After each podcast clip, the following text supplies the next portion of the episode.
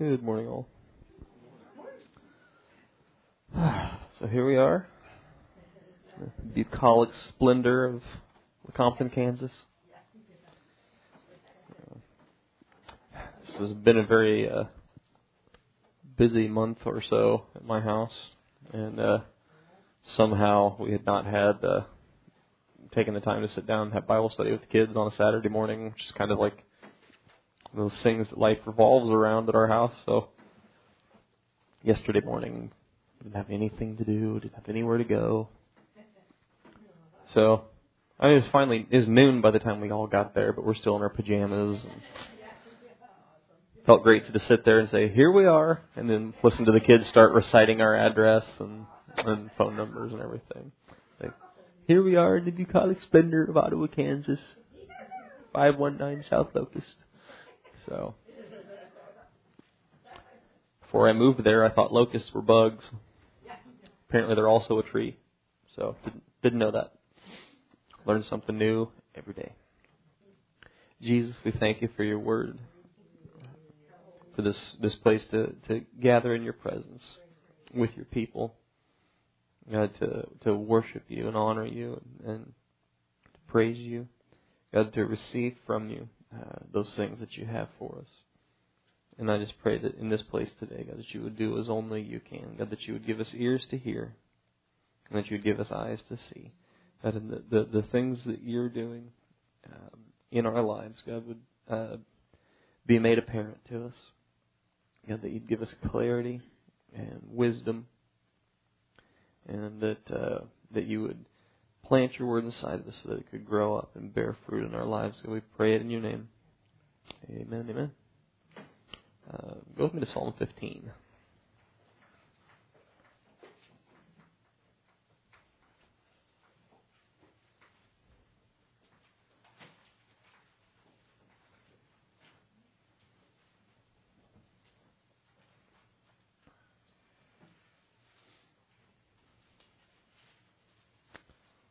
I was talking to a uh, this property manager guy. That's kind of a new customer of ours on Friday.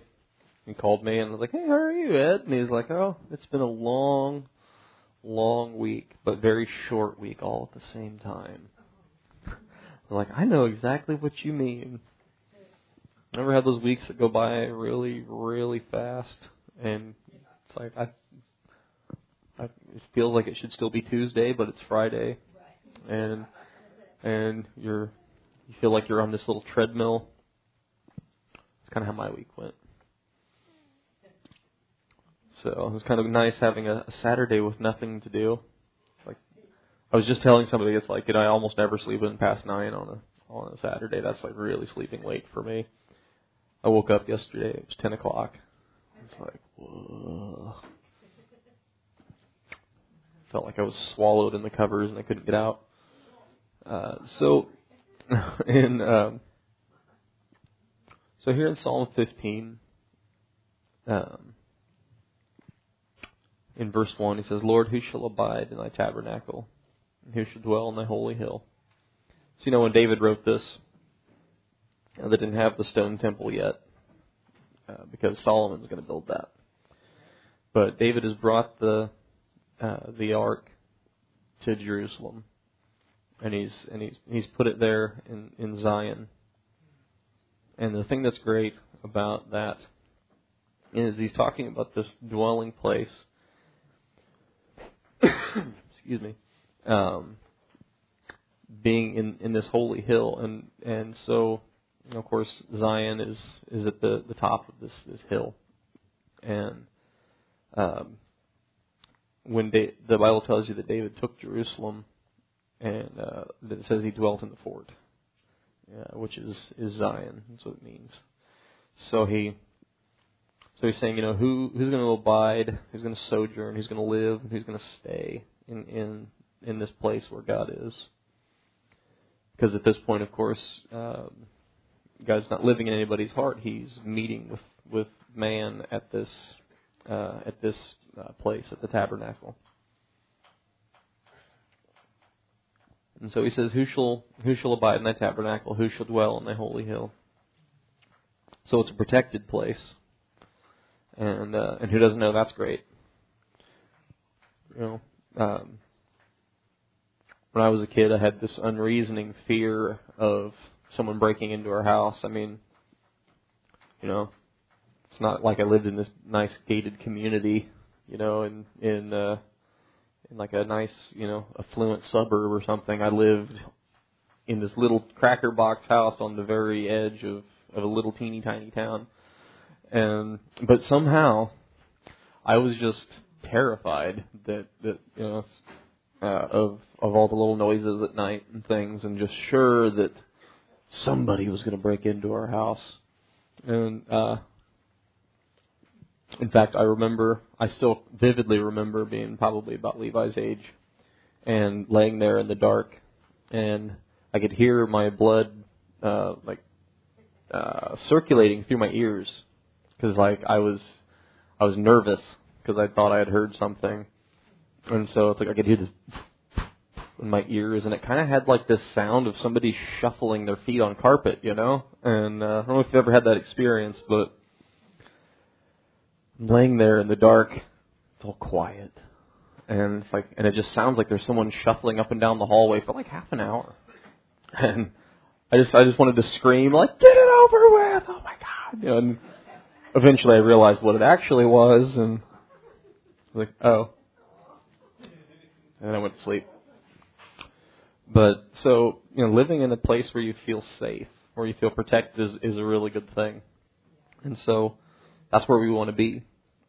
And that's what he's saying here is like, who's going to abide in his tabernacle? Who's going to who's going to live in that place where where God dwells, and dwell in His holy hill, in this place that's that's protected uh, by Him? Because of course the Bible says that uh, uh, that the angel of the Lord uh, surrounds those that, that fear him and delivers them.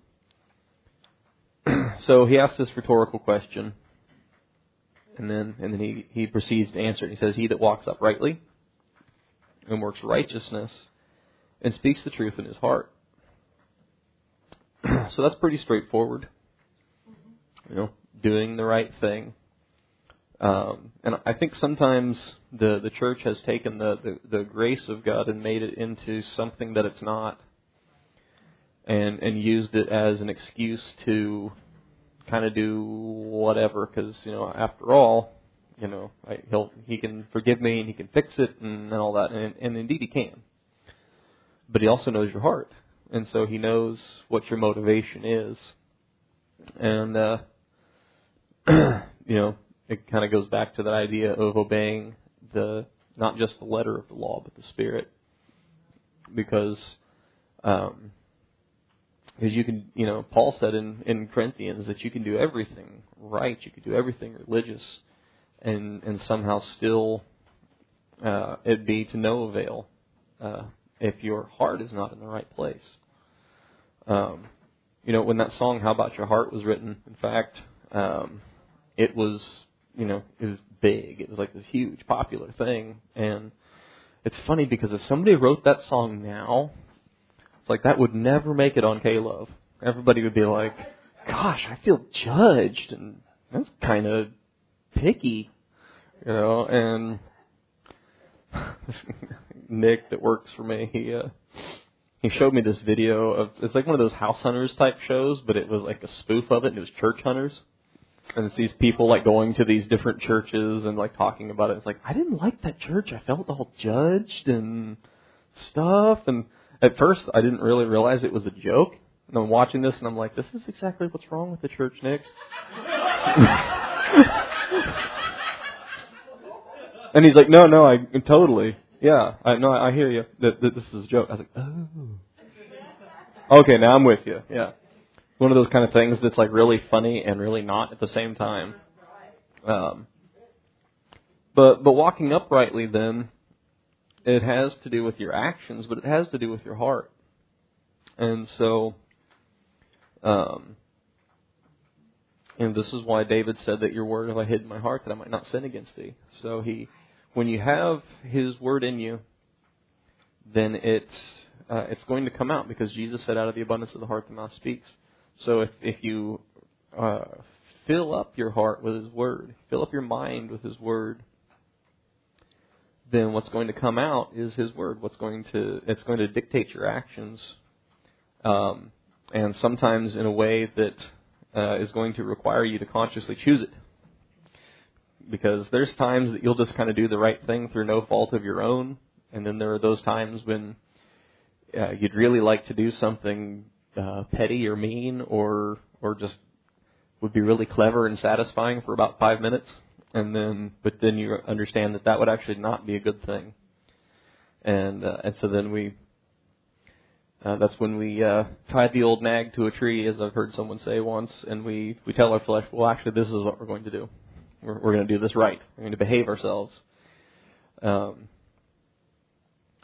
so it's a great thing, you know, as we, uh, you know, as our children grow, we get the opportunity to have that input.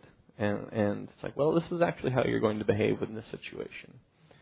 Because if you don't get that, and we have a whole generation of kids that aren't, then when you get older, you kind of have to learn it yourself the hard way. You know, like my, my childhood, for example, I, I had this unreasoning fear of getting in trouble. And so, aside from some of the things that I kind of did behind my parents' back around the house that were not precisely against, or they were they were against the rules, but they were harmless things as far as I wasn't hurting anybody else, and uh, uh, but I had very little input uh, from my parents uh, as to my behavior, and uh, um, thought of myself as a generally good kid, you know. And as I look back, I think, man, if my kids act like that, they'd be eating their teeth, you know. But, um, uh, so, but, um, you know, the the inputs that we have as we grow, and not just as as as children, but like as we come into the church and we grow, the input that we get from the ministry really uh, informs this this decision making process that we have, and it really helps us to um, to do this walking uprightly thing and the working righteousness, doing these these right actions because it's not always the easy thing. It's not always the knee jerk reaction. The, I think the closer we draw to Him, the more it becomes that. Because again, what what's inside comes out. You know, the it's like the old equation, you know, garbage in, garbage out. You know, if you put if you put bad stuff in, then you're going to get bad stuff out, and that that's just how it works. And, and you can see that um, when you watch TV. You know, it's like you can see that when you uh, when you look at at our society.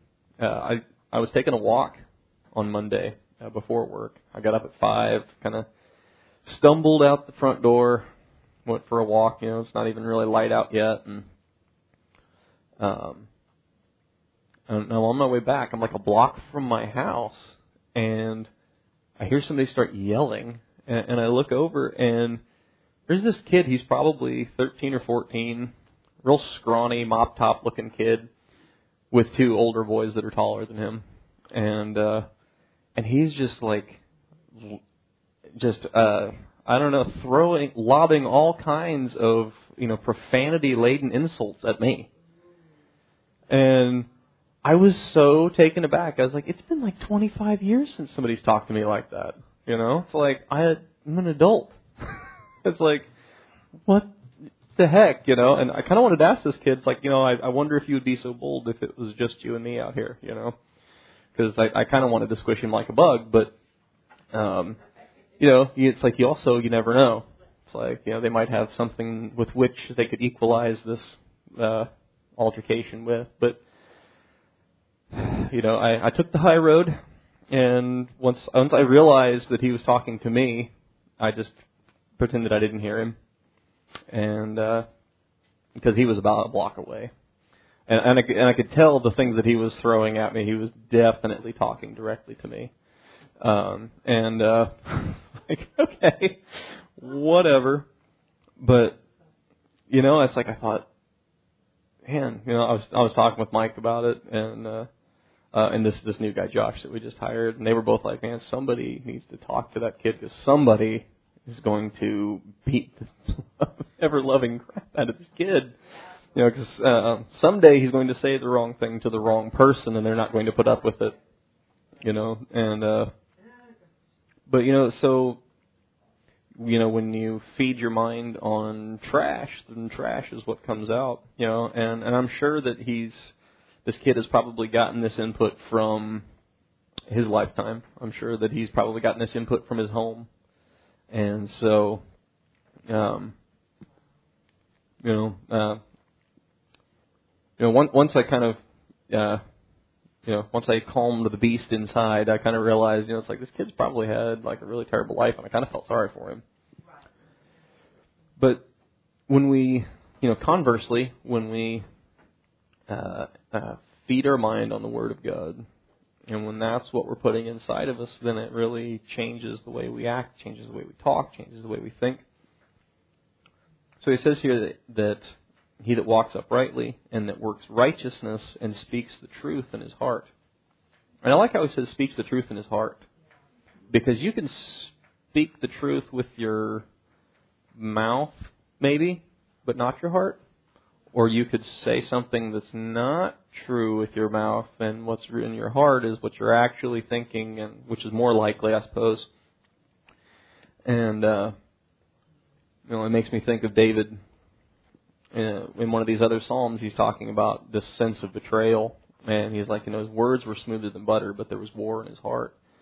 You know, and and you can feel that on people when they talk to you. You know, they can. Uh, I mean, one of the most obvious examples I could think of from my own life, and and something that you'd have to be, you know, asleep to miss that the, that it, that's what was happening at the moment was. Um, lots of times when I was growing up, the the popular kids would just sort of out of the blue start being all buddy buddy with me, like overly friendly. You know, people who typically either ignored me or were like uh, actually hostile towards me, and um, I, I never was taken in by the fact of oh wow he wants to be my friend now. It's like how wonderful, you know, because honestly I went to school with a young guy that um, when he when he came to our school in junior high, kind of took a lot of the the fire off me because he was more fun for people to pick on apparently. But he really did kind of go along with it when people started doing that to him, and oddly enough, uh, he was so friendly with them that it kind of threw him off, and uh, eventually they kind of came to accept him in a weird sort of way. Um, so, but you know, it's like they were smiling. They were talking nice things to me, pat me on the back or whatever, you know. But it's like I knew that they had some kind of motive to what they were saying. I knew they had some kind of motive to what they were doing, and um, it was very kind of upsetting because it's like you know don't insult my intelligence. It's like I, I I'm not that dumb. I know what you're doing, you know. But but you can feel that on somebody when they you know, it's like you look at him, it's like, is is he smiling at me or is he baring his teeth at me? You know, it's like you you kind of get the, you know, you can kind of get that sense from them, and uh, so so here he's talking about speaking the truth in his heart, because you have to be honest with you. You know, the thing is is, um, uh, you know, and I'm just like taking a trip down memory lane here. In high school, um, I went, I worked with this girl that was a Catholic, and we'd somehow gotten into a discussion about the Lord here and there, and, and uh, but she said some of the most awful things because she seemed to take going to church pretty seriously. You know, you know, some sometimes Catholics can be pretty ardent about their their beliefs, and yet they kind of do whatever they want to do the rest of the time. You know. Um, and I thought it was interesting because this guy Brian that works for us said that you know he grew up in the Catholic Church and he thought it was a crock because you lived however you wanted all week long and then you apologized on Sunday and then you went right back to it. He's like, that's that's garbage. I was like, indeed it is. But but this girl, she says, well, or she said something just terrible, and I was like, well, I I confronted her about it. I don't remember what I said to her precisely or even what she said. But her answer always really stuck with me because she was like, "Well, God only hears me if I'm talking to Him." I was like, "Oh, really?" like you are in for a rude awakening. like, like actually, you know. And I just told her, I like, well, actually, he hears what you're thinking. It's like, you know, even if you never say it, you can't hide what you're thinking from him. She didn't believe me, but um, you know, there's this uh, sense of um, of honesty that we have to have both with ourselves and with, with, with God and with the people around us, where we really have to, um, you know, we want to come into that place of being transparent, you know, because you know we learn those things as we're growing up that are va- that are quite valuable, I think, where you don't say everything you're thinking, you know, because it's like, well, it's like, so how was dinner? You're you're trying to put your teeth back in. It's like, well, it was a little overdone, but it's okay, you know. It's like you're probably not going to say this like, oh, it's glorious, it's wonderful. It's like, and you know, I appreciate everything that you've done. Oh, this is so glorious. Marry me, and um, uh, but there's, you know, so so we learn not to say everything that we're thinking, and that's that's wise. Um, but sometimes we, um, you know, I think we we have a tendency to to just not not say the things that we probably should say, uh, or uh, or we're not honest about the things that we're that we're actually thinking or feeling, and uh, um, and I, I know I have certainly done that aplenty, and people can tell. You know, and you're just kind of nodding along, like, yeah, uh huh, sure. And it's like they know that you're thinking this is such garbage. It's like you're lying to me, you know. And uh, and I suppose that is what it is. But this, you know, that's what I like about that song. How about your heart? Because it deals with, you know, what if your heart was made of glass? You know, it's like what if people could see right through you? You know, the way God can see right through you. Um, and you know it's a really precious thing to to come into that place of of, of honesty before Him.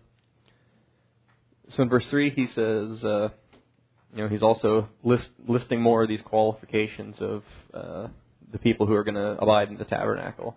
And it says, "He that backbites not with his tongue, nor takes up evil against his neighbor, or does evil to his neighbor, nor takes up a reproach against his neighbor." excuse me, uh, backbiting is not really a word we use much anymore. Um, but I think it's a really interesting thing because now we would say it more like backstabbing, perhaps. Um, but I kind of like the idea of how it uses this word biting because you're it's something that you're doing with your mouth. You know, it's like you're saying something slanderous about this person, and uh, um, uh, you know, and it's a and it's something that you know that we uh, we all know better than to do, you know, because it's you know it, it's plain in the scriptures, you know that that we're we're the body of Christ, and so if we um, you know when, when we backbite against someone, when we stab somebody in the back, when we say something slanderous against somebody, especially if they're not there and we're talking to other people about it. Um, it would be about like uh, just going in your kitchen and and getting a knife and just starting to saw on the back of your hand. Uh, nobody would ever do that, but but that's what we do in the church when we start talking about the things that are going on in other people uh, in a way that is is negative. I mean, we're family. We get that there are things going on and that we have issues to deal with.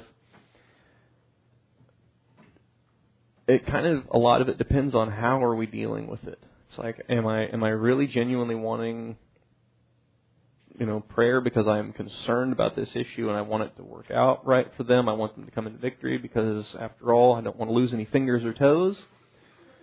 Or am I just talking about it couching it in those terms because I really want to just see if I can get you revved up against that person, or or because I'm just so upset that um, I, I need to tear this person down, and uh, you know that's obviously something that we we cannot afford to do in the church. And and so he says, uh, he that backbites not with his tongue, nor does evil to his neighbor, nor takes up a reproach against his neighbor. Um, and uh, and and here in the in the margin it says he that receives a reproach against his neighbor. So you know, because because uh, so taking up is a good word, uh, you know, because it's like someone handing you a baton. It's like the it's like the here's I hate brother so and so baton, and I'm I'm running with it, and I'm I'm going to give it to you, and you can you know carry the flame as it were. And and it sounds so elementary when you put it in those terms when you think about it like that.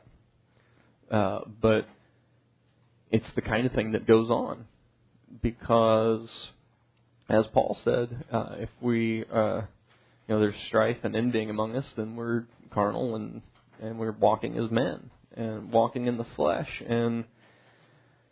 Uh, and and that kind of behavior has no no place in the church, and so uh, but this taking up the reproach then is like spreading it to someone else, and now you've received it from them.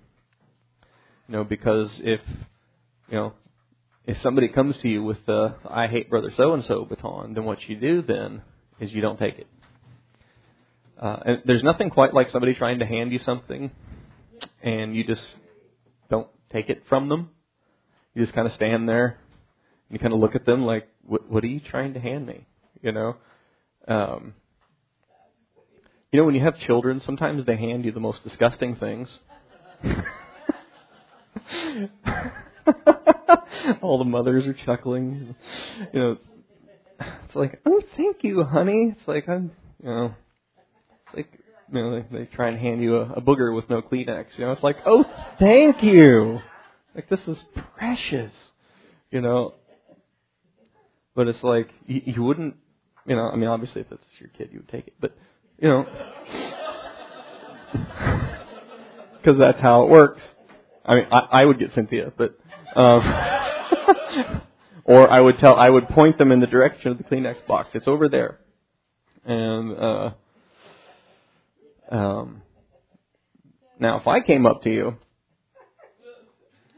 you know, I was like, "Hey, here you go." Not a single person in here would take it. Not one. My mom wouldn't take it from me, probably. But you know, I mean, I'm an adult, so why would she? But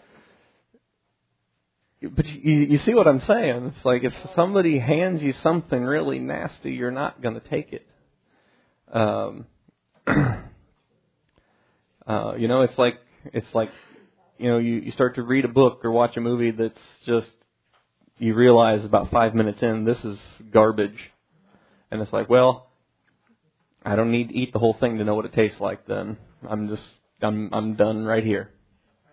You know, and um, and that's a, a precious thing because then instead of taking up that reproach, then you know then what we want to do is kind of put up the wall there and be like, hey now, it's like um, you know actually let me you know let me wash your feet here because uh, you know first of all here's a Kleenex and now let's wash your hands because this is this is not okay behavior, you know, and, and it's that simple. Um, so, uh, and then he says, "In whose eyes a vile person is condemned, but he honors them that fear the Lord." Um, and uh, you know, this word "vile person" is um, it has it's the it's not really so much about a person per se uh, this word because um, it's actually just one word in the Hebrew, but it, it's about this. You know, vile is a good word for it. This this reproachful, nasty kind of thing.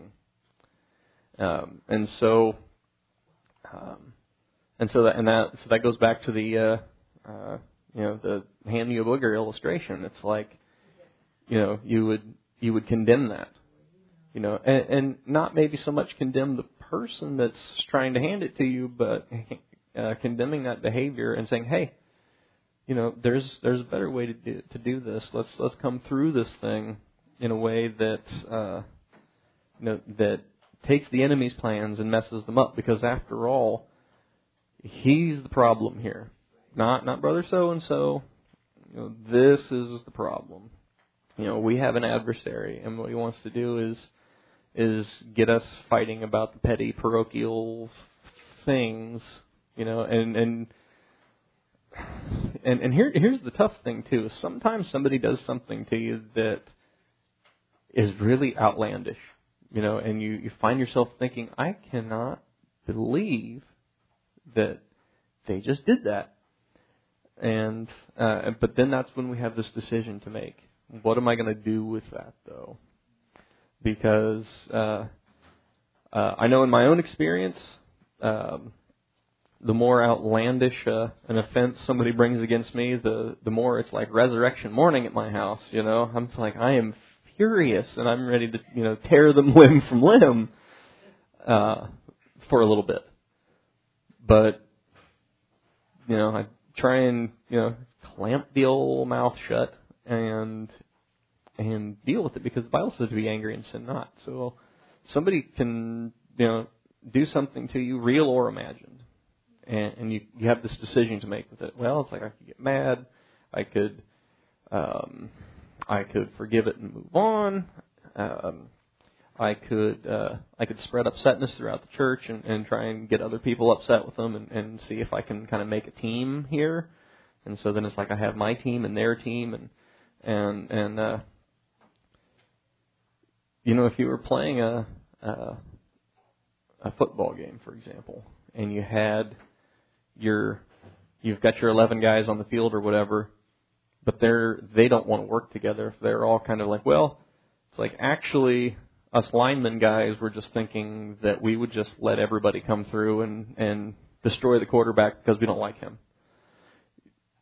That team would, you know, the coach would not be happy for one thing, you know, and and he would ensure that they all suffered grievously at their next practice, you know, and um, so the sense of of being you know on a team i know when you know when somebody hurts our feelings uh, or they they hurt someone that we love we have this tendency to want to circle the wagons and and choose up sides and it's like well this is my team and uh have you ever seen that looney tunes thing where uh like Bugs Bunny versus Yosemite Sam, and they've got like the two little forts on either side of the valley, and it's like us and them. And then he comes over here and he takes us over, and it's like us, and then he comes over here, it's like them, and so it's like us, them, them, us, them, and then it just keeps switching back and forth. And uh, um, it's a, you know, you kind of have to, you know, realize that we're all on the same team here, and so. Um, so what I like about this thus far, well, and I'll keep going because there's a little bit more here. Uh, he so uh, in whose eyes a vile person is condemned, but he honors them that fear the Lord. And so you know I like that too because you know there's nothing like like somebody wants to talk to you about something and you're immediately thinking, oh no, what did I do? Well, at least that's what I do. And uh, and then you find out that they actually want to talk to you about something positive and and they're like, hey, you know, this this thing worked out really good, and I just wanted to tell you it was really a blessing or whatever. Um, and uh, it's like, oh, okay, good.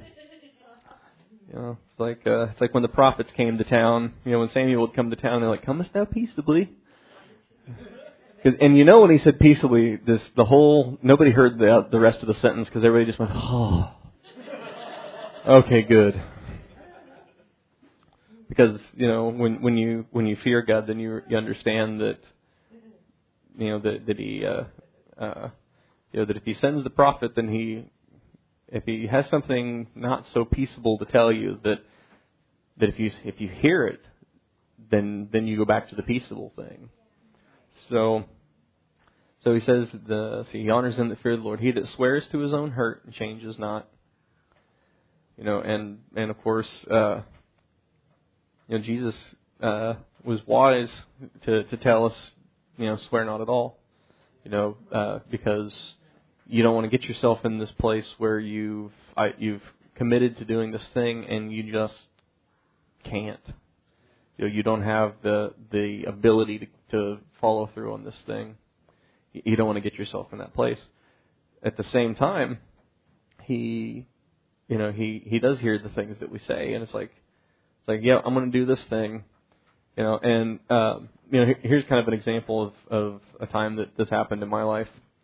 Um, you know, I uh, was out there slinging paint all year long, just you know, making an okay living at it, and um, every year at tax time, it was like I would be doing great if I got a few hundred bucks back. I was like, yes, you know, because uh, excuse me, I didn't have any kids, and uh, you know, of course, you if you have kids, you know how how much of a sigh of relief that is come tax time. But um, uh, this one year, uh, and I don't remember even what got me into it, but I I just I told the Lord that um, uh, I was just going to turn my tax return over to Him that year. I don't remember what made me even think to do that. Uh, but I'll be darned if that wasn't the biggest one I had ever gotten. And I really kind of needed it. I was like, man, that would really help me out a lot here with this stuff. But this is this verse is exactly what I thought of when I started thinking, well, maybe I could just hang on to a little bit of it, you know. And I thought, no, actually, as much as this hurts, I I told God this was what I was going to do, and so I had better do it. Um, here in verse 5, he says, He that puts not out his money to usury, nor takes a reward against the innocent. You know, uh, and in the law, he clearly says that you, you can loan your money out with interest to the outside people, the people who are not part of, of Israel. But to your brother and your sister, no, not so much. It's like if you if you're going to lend them something, then they should pay it back to you, and and that be that. Um, and you know, and what it makes me think of too is that idea of he that gives to the poor lends to the Lord. So you know, there's there's because it's a blessing to just give somebody something without the idea of them paying it back to you. Um, there's, there's really kind of a liberty there because then you don't have this kind of social contract expectation that they're going to pay this thing back and and then you know you get into and it just becomes an issue you know, um, somebody loaned me some money once in the church, pretty fair amount of money, and um, and they they brought that up to me. They're like, no, no, just pay back the amount that it was, and I because I wanted to just tack a couple hundred dollars on the end. Um, and and they were right, but I insisted. I was like, please, I really appreciate it. I just wanted to give you a little something. You know, it's not you're not taking it from me. I'm giving it to you. you know, so so, but the sense of not doing doing this to the people in the body in, in the in Israel in this case is this sense of enriching yourself off of the people in the church, doing you know, getting some kind of reward or um, you know power over them, you know, and that's that's the thing I like about just giving somebody something versus expecting them to pay it back because then there's always this, well, I really hope they pay it back because if they don't, I'm going to have to have this really uncomfortable conversation with them and and then he then he says, nor takes reward against the innocent. And and you know, to put this in a more modern term, it's like taking a bribe against the innocent. You know, and and that to me this goes back to that sense of choosing up sides and making a team it's like, I'm going to reward you by being on my team. The spiritual one upmanship of being on the us team. Um, all you have to do is, is accept all the uh, aggrandizement that I will pass your way for agreeing with me that brother so and so is a turd, you know, and um, and as ridiculous as that sounds, that's what happens. Um, and a lot of times they didn't do anything. You know, and that's what I like about this because it says it takes reward against the innocent. So, you know, uh, it, and we should see each other as innocent. Uh, because when we look at each other, we should see the righteousness of Christ. And so, uh, you know, because, you know, the thing I like about these is all of these, just about all of this stuff here, has to do with not so much right conduct towards God, but right conduct horizontally. You know, how do I deal with the people around me? And um, and and a lot of these things are they're not things that are necessarily all out in the open. These are usually things that happen in like small small conversations, you know, um, you know, on the phone, that kind of thing, uh, behind closed doors or, or what have you.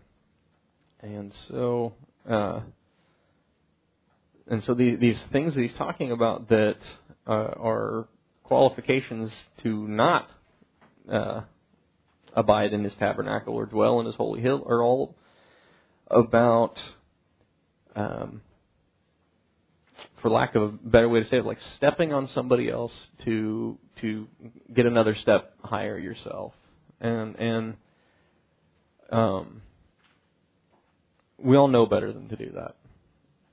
But sometimes I think we need God to just remind us that, hey, you know, this is the kind of behavior I expect because I know what's in your heart.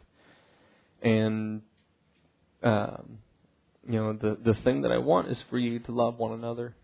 You know, in fact, He made it a commandment, you know, to, to love one another. And, uh, and I like that because, um, you know, when I was growing up, I didn't have any siblings. It was very quiet at my house, except for my dad and I shouting and cursing at each other. But um,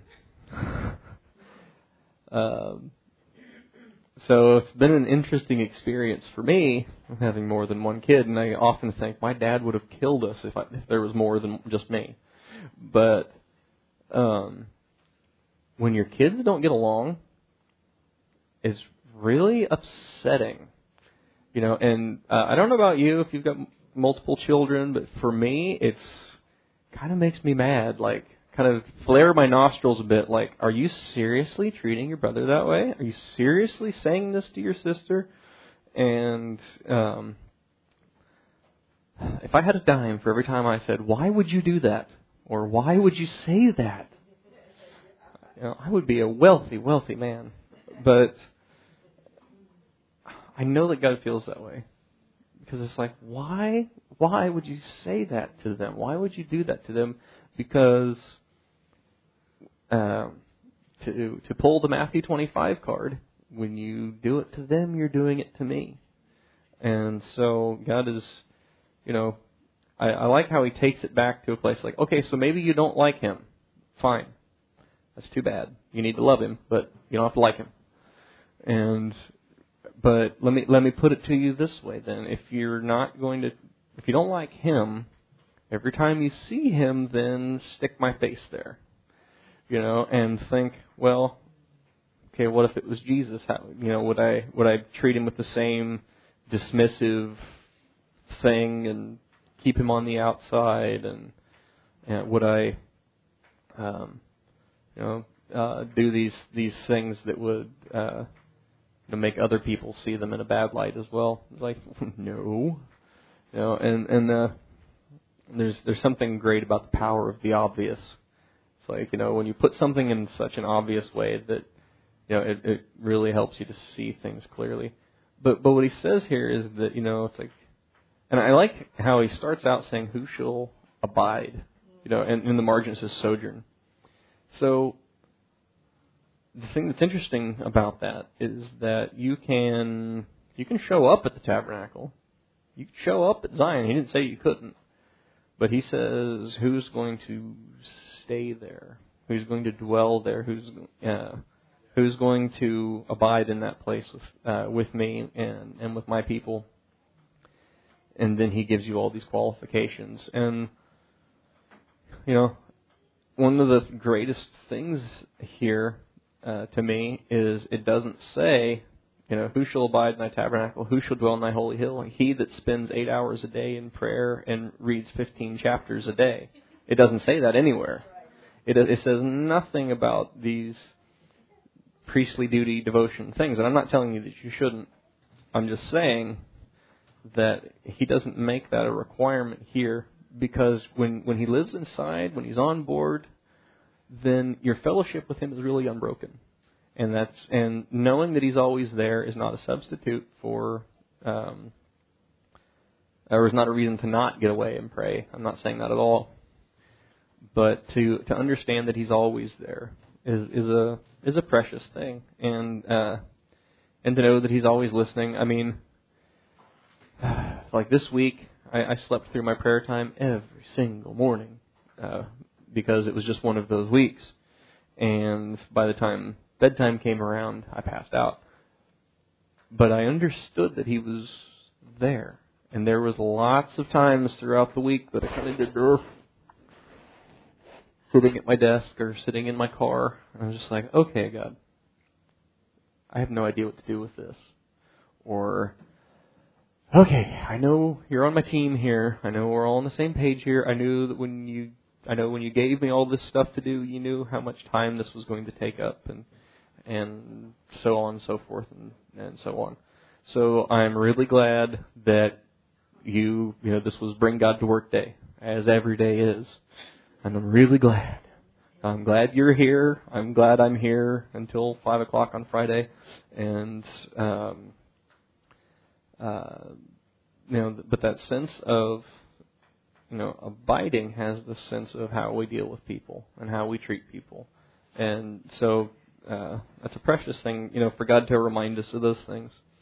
You know, particularly on the heels of a, of a service like last Sunday, you know, because, you know, God can really, He can get in there and really, I mean, it kind of depends on how wide you throw open the door, how much He can just come in and just change something versus sometimes sometimes days like last Sunday are day one. It's like now we're going to start working on this thing. And so you're thinking, oh man, I just bought a house. This is so great. And then on Monday morning, God shows up with his tool belt and and a, a big sledgehammer. And yeah, and you're thinking, oh, it's like, oh, cool. Are we going to be crushing cans and taking them to the recycle place? Not exactly. then there's a big, big hole in your wall, and and you're, you know, but then it's like, okay, so I guess day one, week one, month one, we're going to tear some stuff down, and because after all, I I I, I told him on Sunday he could show up and fix stuff, so now he's fixing stuff. So now I guess I'm gonna, just gonna have to grin and bear it. I'm glad he's fixing it. So you know, um, that's the great thing, you know, because anything that's that's really valuable like that is not doesn't always feel good. Not typically a fairy dust kind of experience. Um, and so, you know, I thought it was really precious on Sunday how Ron was talking about um, you know, praying against discouragement because, like, I'm sure there were people who they they threw everything on the table and then had were had like a the week from Hades, you know, and because God is identifying things and bringing stuff up because like, hey, see this thing here? It's like you've got some mold, so we probably better take this wall out and start over again there. And uh and that's not fun. It's actually quite discouraging, but uh, but it's a precious thing because God reminds us, it's like, well, this is you know this is what you signed up for, right? With a big smile, and He's all happy. So uh, it's a precious thing that God does. Jesus, we thank you for your word to us. Um, you know, this is a um, a serious word that you've given us, Lord God, um, and and and we take it seriously. And God, we do indeed pray that you would um, do these things in all of us, God. That these things would be cleared out in all of us. Lord God, you have made it plain that that there is no room for uh, ill treatment of anyone. That there's no room for teams and cliques and and and uh, we're better than them type of things in in your church. God, we we all came to the tabernacle the same way. We all got down and, uh, and crawled underneath the curtain. And God, what we pray is that uh, you would plant these things in us, God, and that you would continue the, this work that you're doing in us. God, if you're, uh, if you're demolishing things in our life, God, uh, to to begin to rebuild, God, we the the things that are uh, that cannot stand up to the test, we don't want them anyway. So God, what we pray is that you would just do in us those things that you're doing. God, that you, you would purify our lives uh, and make us into exactly what you want us to be. God, we pray it in your name. God, we we want to be those people who abide in your tabernacle, who dwell in your holy hill. In that protected place, in the fort. God, that's what we want.